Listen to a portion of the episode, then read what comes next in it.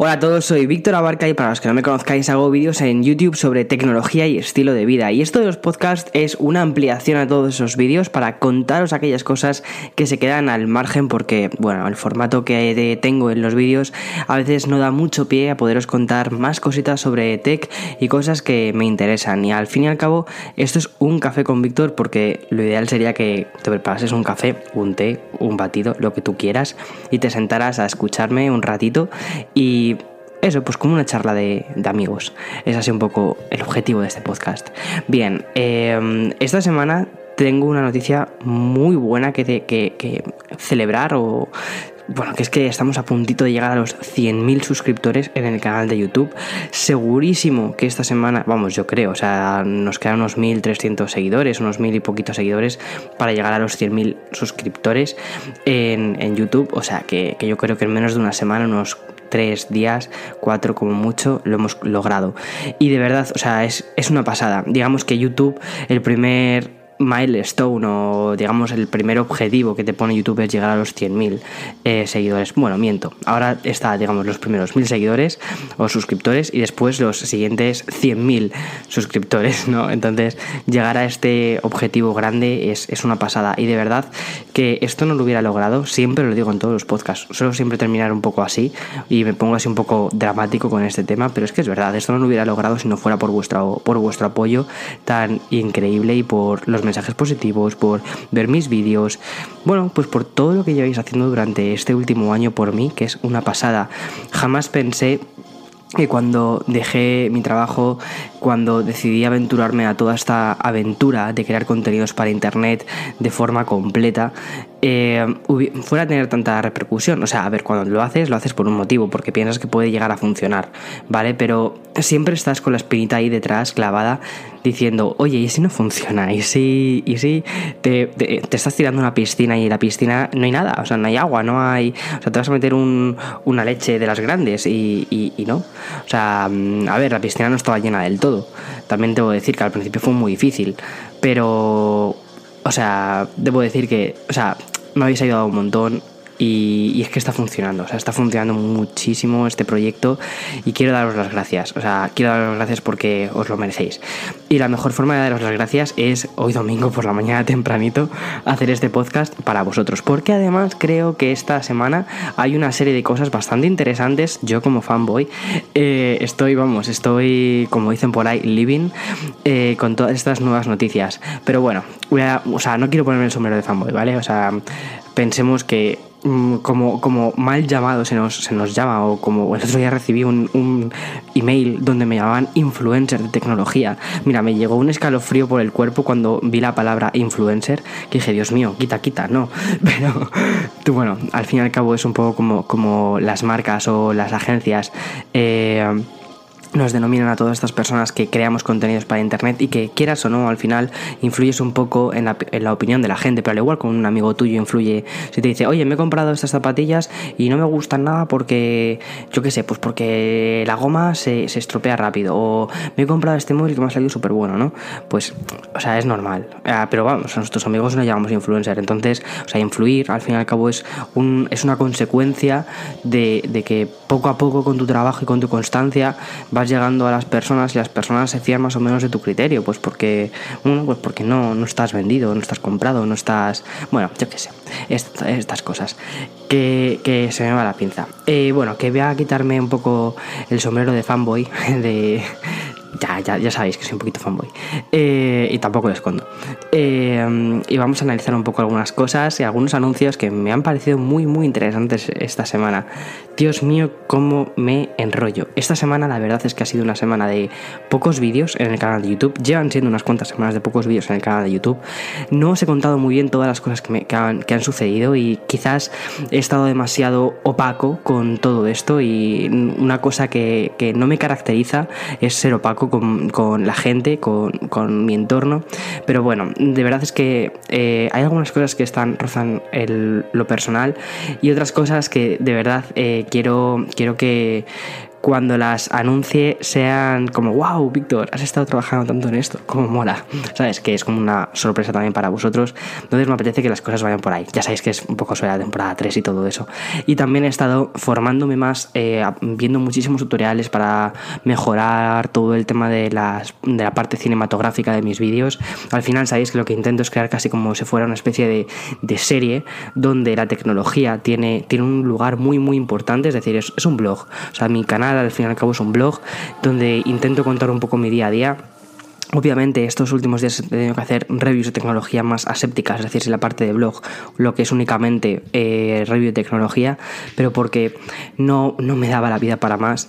Y, y, sobre todo porque también, o sea, mi día a día últimamente se ha basado un poco en estar en casa mandando emails y haciendo un montón de cosas y sobre todo aprendiendo un montón de nuevas técnicas para grabar mejor, aprender a hacer cosas más chulas para que cuando veáis todos estos vídeos que poquito a poco van a ir viniendo y toda esta tercera temporada y todo esto que se está cociendo, digáis, vale, Víctor, eh, está subiendo bastante tu canal. Creo que hubo un salto bastante grande entre, entre la primera temporada y la segunda temporada, al menos a nivel de horas de edición, de, intentar currarme el contenido más. Para mí fue, fue un cambio bastante grande, de decir, venga, de la primera a la segunda tiene que haber una subida de, calidad. Y de la segunda a la tercera quiero que también haya una subida de calidad, eh, porque es mi mejor forma de daros las gracias. ¡Wow! Qué bien que he cerrado todo esto, ¿verdad? bueno. Eh, bien, vamos, vamos a, lo que os tenía que contar un poco. Ah, más cositas sobre esta semana. Vi la película de Tom Rider. La estrenaban el jueves, o sea, perdón, la estrenaban el viernes, pero pude ir a verla el jueves. Porque aquí eh, tenemos, bueno, para los que no lo sepáis, y estéis un poco perdidos y digáis, ¿qué, qué está contando este tío? Eh, yo estoy viviendo en, en, Texas, en San Antonio, que es una ciudad, bueno, de unos cuantos millones de habitantes, no es demasiado grande. Pero tenemos una cosa que se llama Movie Pass que te permite ir por 10 dólares al mes, te permite ir todas las veces que quieras al cine. Eh, bueno, al día solo puedes ir una vez al cine, ¿vale? O sea, puedes, perdón, solo puedes ver una película al día, pero puedes ver 30 películas en, los 30 días del, del mes. O sea, que está genial. Y aprovechando esto, salió una, salió una especie como de promoción, pude ir el jueves a ver Tomb Raider. Bien, la película, sinceramente, yo soy súper, súper fan de Lara Croft. Si visteis el, si escuchasteis, perdón, hacer el podcast anterior, justo os hablaba de lo muchísimo que me gusta Tomb Raider. Bien, esta película no me ha gustado. Creo que no hace justicia a la, saga de, videojuegos. Y creo que los videojuegos ahora mismo están a un nivel muy, muy superior de, de la película. En fin, ya no solo por la profundidad de la historia, cosas así. Coge, digamos, el primer videojuego del reboot de la franquicia, ¿no? Es el, Tomb Raider del 2013, creo recordar, que salió para PlayStation 3 eh, y Xbox 360, eh, y que luego fue remasterizado para, para PlayStation 4 y Xbox One. Cogen ese primer videojuego, cogen la historia de Himiko, de la isla de Yamatai, y le darán una vuelta de tuerca un poco extraña y no, no me he terminado de convencer. Aunque debo reconocer que, la nueva Lara Croft me ha gustado mucho. Me parece que es una muy buena heroína eh, y una muy buen referente de cómo una mujer puede hacer películas de acción sin tener que estar cosificada y eso me encanta, eso me encanta. Creo que es la heroína que, que, mucha gente necesita. Wonder Woman también es, es, una de... Es una, la película de Wonder Woman me sorprendió muchísimo por eso. Me gustó mucho, sinceramente. Creo que, creo que en el cine de, superhéroes o de héroes estamos yendo hacia una, una nueva perspectiva y eso, eso me gusta. Bien, no me enrollo más. Eh, no me ha gustado la película, ¿vale? Pero porque soy muy, muy fan. Eh, fui a verla con Eloy. Eloy no es nada fan, o sea, Eloy eh, simplemente iba a ir a ver una película de acción y, y no le gustó. Pero bueno, eso no quita que vayas y luego quizás te enamores de, la película y digas, Dios mío, Víctor, si esto es, esto es mm, una película de Oscar, vale, pues nada, pues perfecto. En Metacritic creo que tiene un 46, o sea, en fin, un suspenso. Yo no, le, no suspendería la película, pero sí que quizás la dejaría con una prueba muy, muy, muy raspado. Y quizás la apruebo, pero por, fan, por fan de, de Tomb Raider. Eh, bien, y vamos a, a, lo que interesa, que, y a lo que estamos un poco aquí, que sé que a todos nos gusta mucho la tecnología, sé que a todos nos gusta mucho el mundillo de Apple, y es que esta semana ha habido dos noticias que oye, son geniales para hacer especulaciones y para que nuestra imaginación vuele. Y justo de eso es de lo que quiero hablaros hoy en este podcast, de lo que nos gustaría ver en las próximas conferencias de Apple. Bien, Eh, esta semana han anunciado que van a hacer dos presentaciones. La primera que anunciaron, aunque, es, aunque la van a hacer más tarde, la primera que anunciaron es el WWDC, que es la conferencia que hacen anualmente para los desarrolladores, y esa se celebrará en junio, como todos los años, ahí no cambia nada. Y unos días más tarde, como dos días más tarde, una cosa así, anunciaron que también van a hacer una nueva presentación de productos y servicios para el día 27 de este mes, de marzo, 27 de marzo.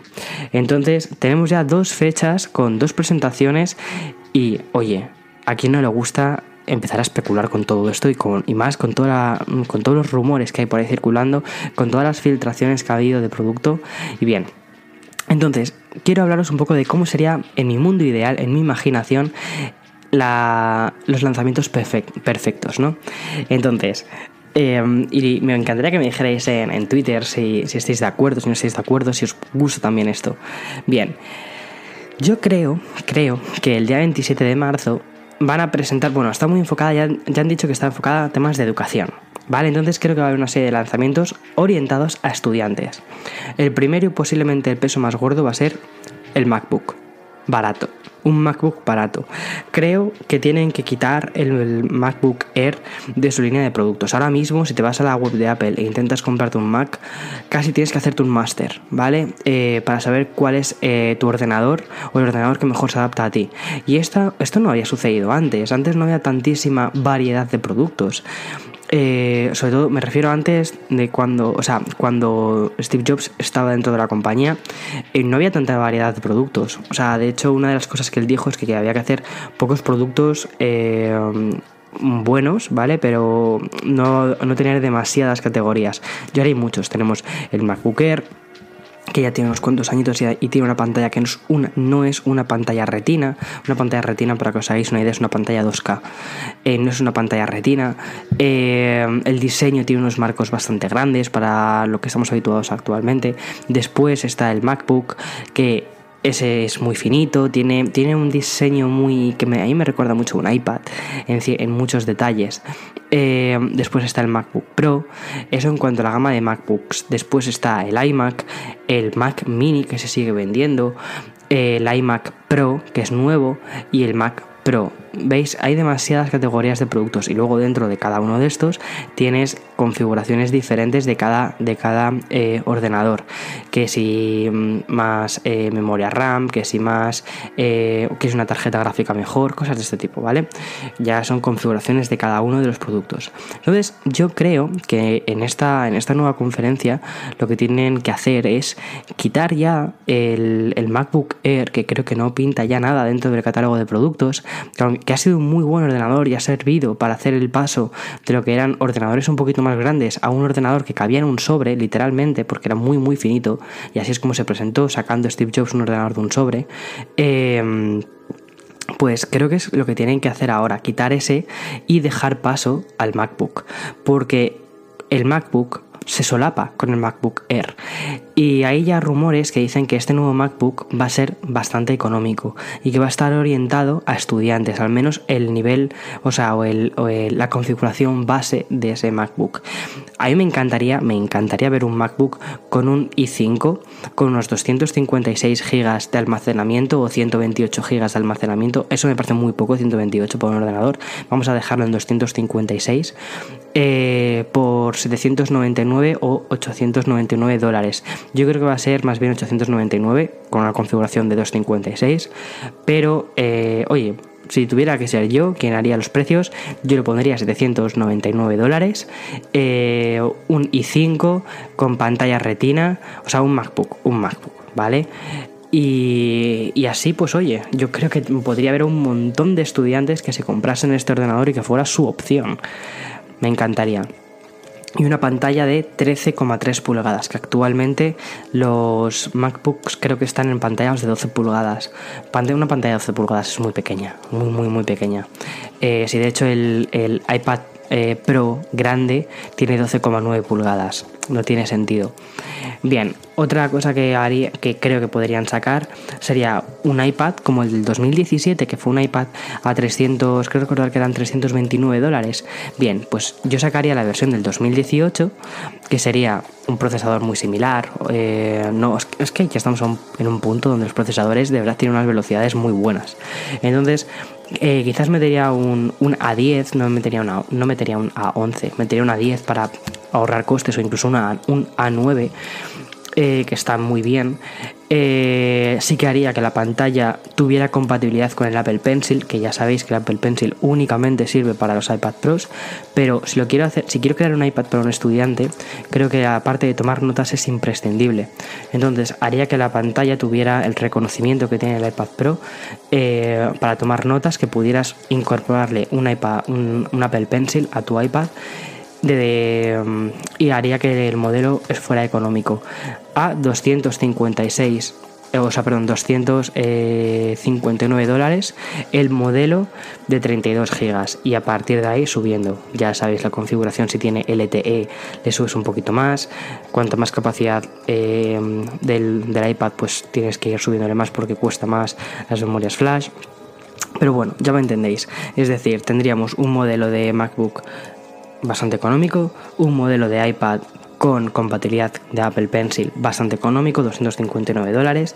Y de hecho, o sea, que no me estoy. O sea, que esto, aunque parezca muy ideal o parezca. Hay muchísimas filtraciones que pueden ser estos los precios. O mejor dicho, más que filtraciones, rumores de que estos pueden ser los precios. Esta semana también se ha filtrado, eh, de hecho, no sé si lo habéis visto en el canal de Apple 5x1, eh, un vídeo de, de cómo sería el iPhone SE 2. Bien, eh, justo al inicio del vídeo muestran pues un diseño muy muy similar a un iPhone 10 y a mí eso no me, no me, no me huele bien. No creo que lo hagan así. No creo que hagan un iPhone SE2 todo pantalla. Creo que ese no es el objetivo de los iPhone SEs, que al final son iPhone Special Edition. Son ediciones especiales más económicas que, saca, que saca Apple para que más gente pueda tener acceso a lo que es el teléfono de Apple. Y hay, muchas veces tienen configuraciones inferiores a lo que se ha lanzado eh, unos meses anteriores en la última keynote del, del, iPhone. Yo creo que si tuviera que hacer un. Si tuviera que decir cómo, cómo sería ese iPhone S2. Bien, yo lo que haría sería un iPhone de una pantalla de 4,7 pulgadas, es decir, como la pequeña o un diseño similar a lo que sería el iPhone 8, eh, con más batería que el iPhone 8 simple. Y sería muy similar eh, la trasera también de cristal o yo creo que ya el diseño del iPhone 5 que es el que llevamos viendo en el iPhone SE 2 ya no tiene lugar. Entonces quizás lo que haría sería eso sería un iPhone 8 algo más económico también con una trasera de cristal por el tema de la carga inalámbrica eh, y poco más. O quizás incluso, escucha, o quizás incluso quitaría el tema de la carga inalámbrica si puedo ahorrar costes. Creo que no es tan, tan, tan, tan fundamental eso. Tendría, eso sí, yo, yo le pondría una doble cámara, ¿vale? Aunque eso podría canibalizar muchísimo lo que sería la gama de los pluses.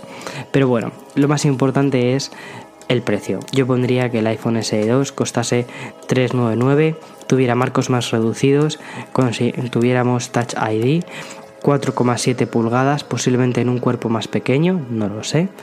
Y eso para mí sería algo ideal.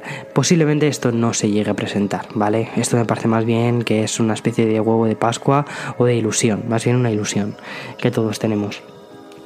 Y si yo fuera Apple, presentaría un nuevo producto que se llamara Apple Student Pass. Ya que estamos hablando de crear productos específicamente para estudiantes, yo haría una cosa que se llamase Apple Student Pass, que sería una especie de programa a la que tienen acceso los institutos y universidades para ofrecer eh, precios más baratos eh, a sus alumnos para comprar iPads y MacBooks y que con el tiempo pudieran ser renovados por poco dinero por modelos superiores. E incluso que tuvieras acceso, por ejemplo, o sea, si te compras un iPad con el, con el Apple Student Pass, tienes acceso a muchísimas aplicaciones gratuitas, o sea que quizás en la Apple Store estarían, costarían dinero, como Notability o, no, o GoodNotes, ¿no? que cuesta 4,99, eh, pues los tendrías, tendrías todas estas aplicaciones de forma gratuita con el Apple Student Pass. Y, e incluso que algunas aplicaciones que tienen servicios de suscripción de pago, a través del Apple Student Pass, ofreciesen a los alumnos grandes descuentos o incluso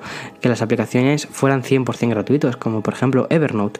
Imagínate que en lugar de la suscripción de 39, 49 dólares que cuesta anualmente, con el Student Pass ya está ahí dentro, la suscripción de Evernote. Me parece es una muy muy buena idea, sobre todo porque estás, estás haciendo que los que la gente más joven, que son pues la gente universitaria, la gente que está en los, institutos, tengan un acceso eh, a productos de Apple de una forma más económica y, y, al fin y al cabo es que son productos sencillos de usar y que se van a terminar convirtiendo estos chavales y estas chavalas en consumidores eh, en el futuro de productos más avanzados.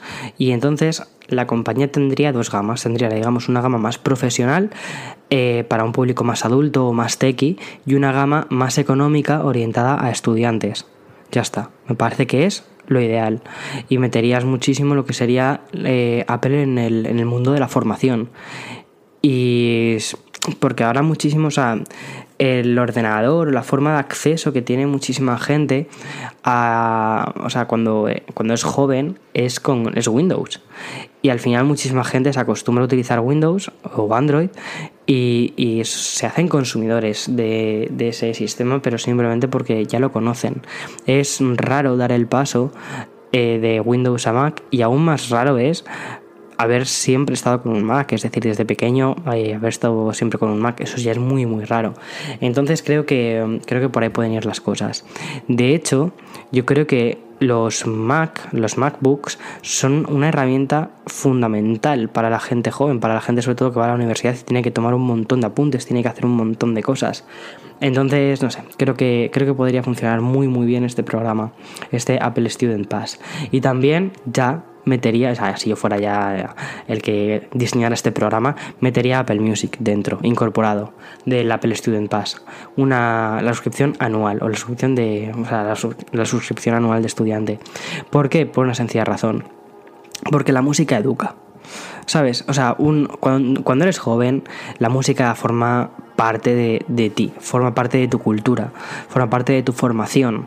Y tener un servicio con un acceso tan bueno como Apple Music y tenerlo gratuito, para estudiantes al menos, me parece increíble, increíble.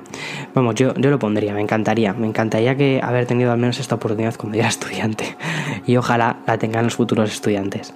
Bien, ¿Y qué se nos queda entonces para la World Developer Conference? Primero, la conferencia de verano, la conferencia de junio, está enfocada a desarrolladores. Entonces, no debemos esperar tanto hardware. El año pasado sé que se presentó mucho hardware en esta conferencia, es decir, eh, aparatos, productos creo que lo que tenemos que esperar son cambios en el software. Y en el software, aparte de que veremos iOS 12, eh, que creo, o sea, ya se sabe o se ha rumoreado muchísimo que iOS 12 no va a tener cambios grandes respecto a iOS 11. iOS 11 hizo cambios muy, muy grandes en muchísimos sistemas, sobre todo en el iPad. El iPad le ha dado una vida increíble al iPad.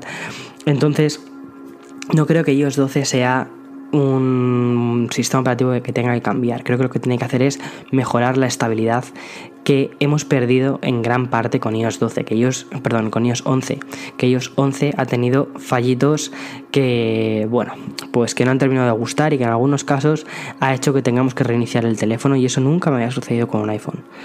Bien, eh, entonces creo que los cambios que podemos ver en cuanto a software van más bien por el Mac. Creo que este año es el año del Mac.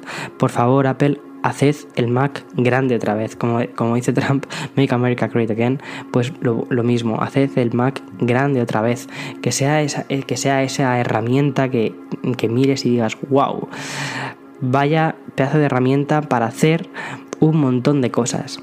Y por ahí creo que tiene que ir. Creo que este año la conferencia de verano tendría que ir enfocada a Mac OS, es decir, el sistema operativo de Mac, de los Mac, eh, con una tienda de aplicaciones. La tienda de aplicaciones de los Mac actualmente no es nada buena si la comparamos con la tienda de, de, iOS. La tienda de iOS es increíblemente buena. Tienes aplicaciones para prácticamente cualquier cosa.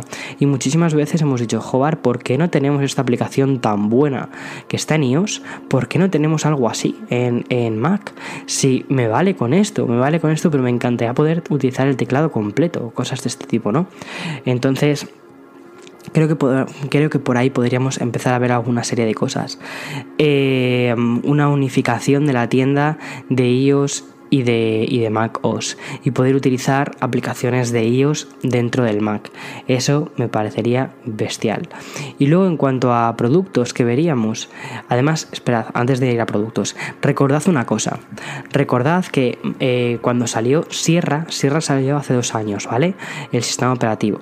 Sierra sí fue un cambio respecto al sistema operativo anterior, yo no me acuerdo el nombre del sistema operativo anterior. Pero el año pasado se presentó, o sea, pasamos de Sierra a High Sierra. High Sierra, al fin y al cabo, ha sido una especie de actualización para mejorar la estabilidad de Sierra. Perfecto, ¿vale? Entendemos el concepto, entendemos el concepto de que eh, un año se mejora, o sea, un año se da un salto y al siguiente año se mejora ese salto que hemos dado. ¿Vale? Entonces lo mismo. Un año, digamos, es un cambio importante para ellos, otro año es un cambio importante para Mac. Este año le toca el cambio importante a Mac y espero que venga por ahí, por la unificación de tiendas y por la unificación de sistemas. Y si podéis hacer a Siri más inteligente, mejor. Creo que es muy, muy importante que Siri eh, tenga un objetivo en cada uno de los sistemas operativos en los que está. No o sea, eh, lo hemos visto con el HomePod, ¿vale? No puede ser que la Siri del HomePod no sea la misma que la Siri del, del, iPhone y que en algunas cosas esté capada y sin embargo que quiera más protagonismo. Tú dices ahora mismo el comando Hey Siri, si tuvieras todos los dispositivos en inglés, ¿vale? La que te respondería sería, sería Siri del HomePod cuando tiene menos funcionalidades que la Siri, por ejemplo, de tu teléfono. No puede ser eso, ¿vale? O por ejemplo la serie del Mac que redunda en muchas cosas con el propio Mac. Creo que ahí se tendría que adaptar, ¿vale?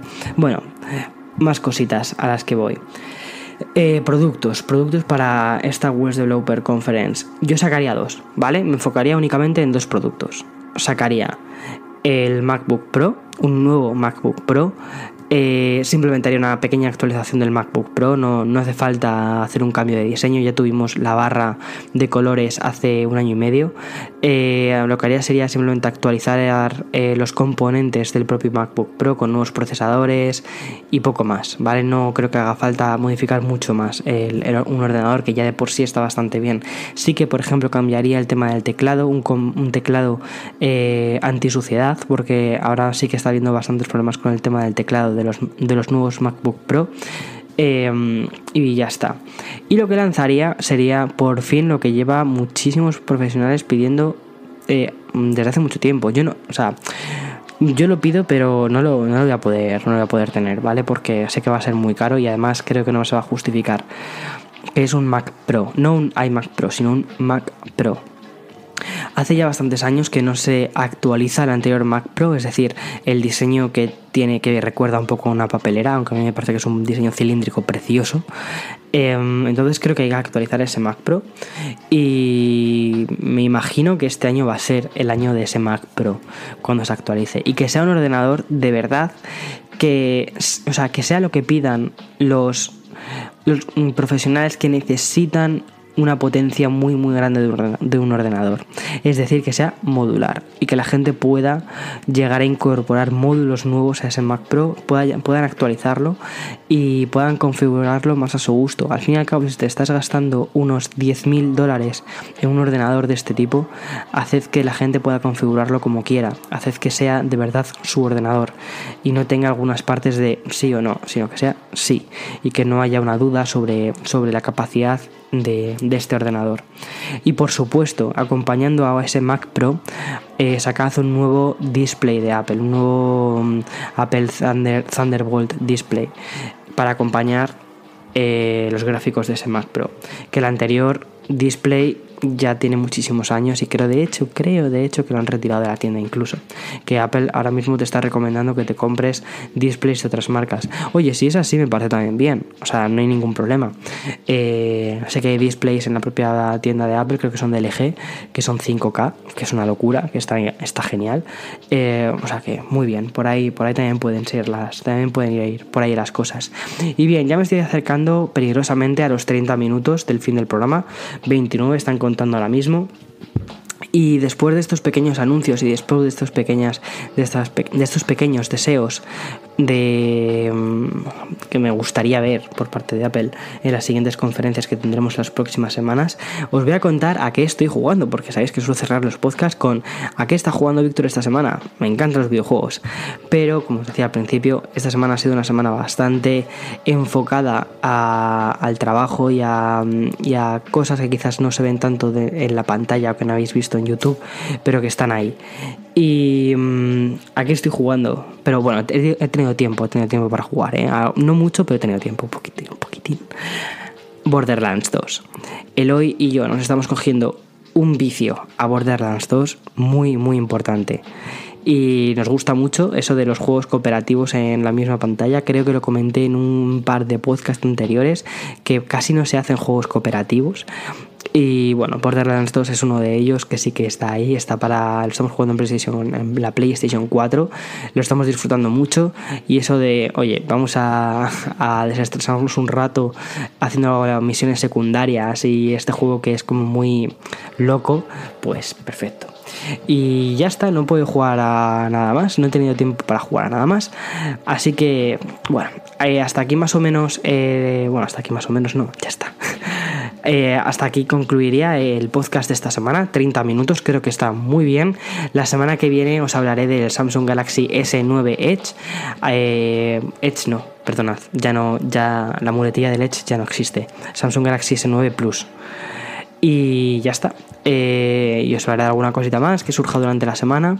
Os iba a haber traído una noticia relacionada con China y con todo el tema con el social score. No sé si habéis visto lo cuento súper rápido antes de cerrar el programa, sí. Eh, no sé si habéis visto Black Mirror. Hay un capítulo de Black Mirror, creo que es el tercero, el perdón, el primer capítulo de la tercera temporada, donde eh, es, es, buenísimo, ¿vale? Es posiblemente mi capítulo favorito de toda la serie.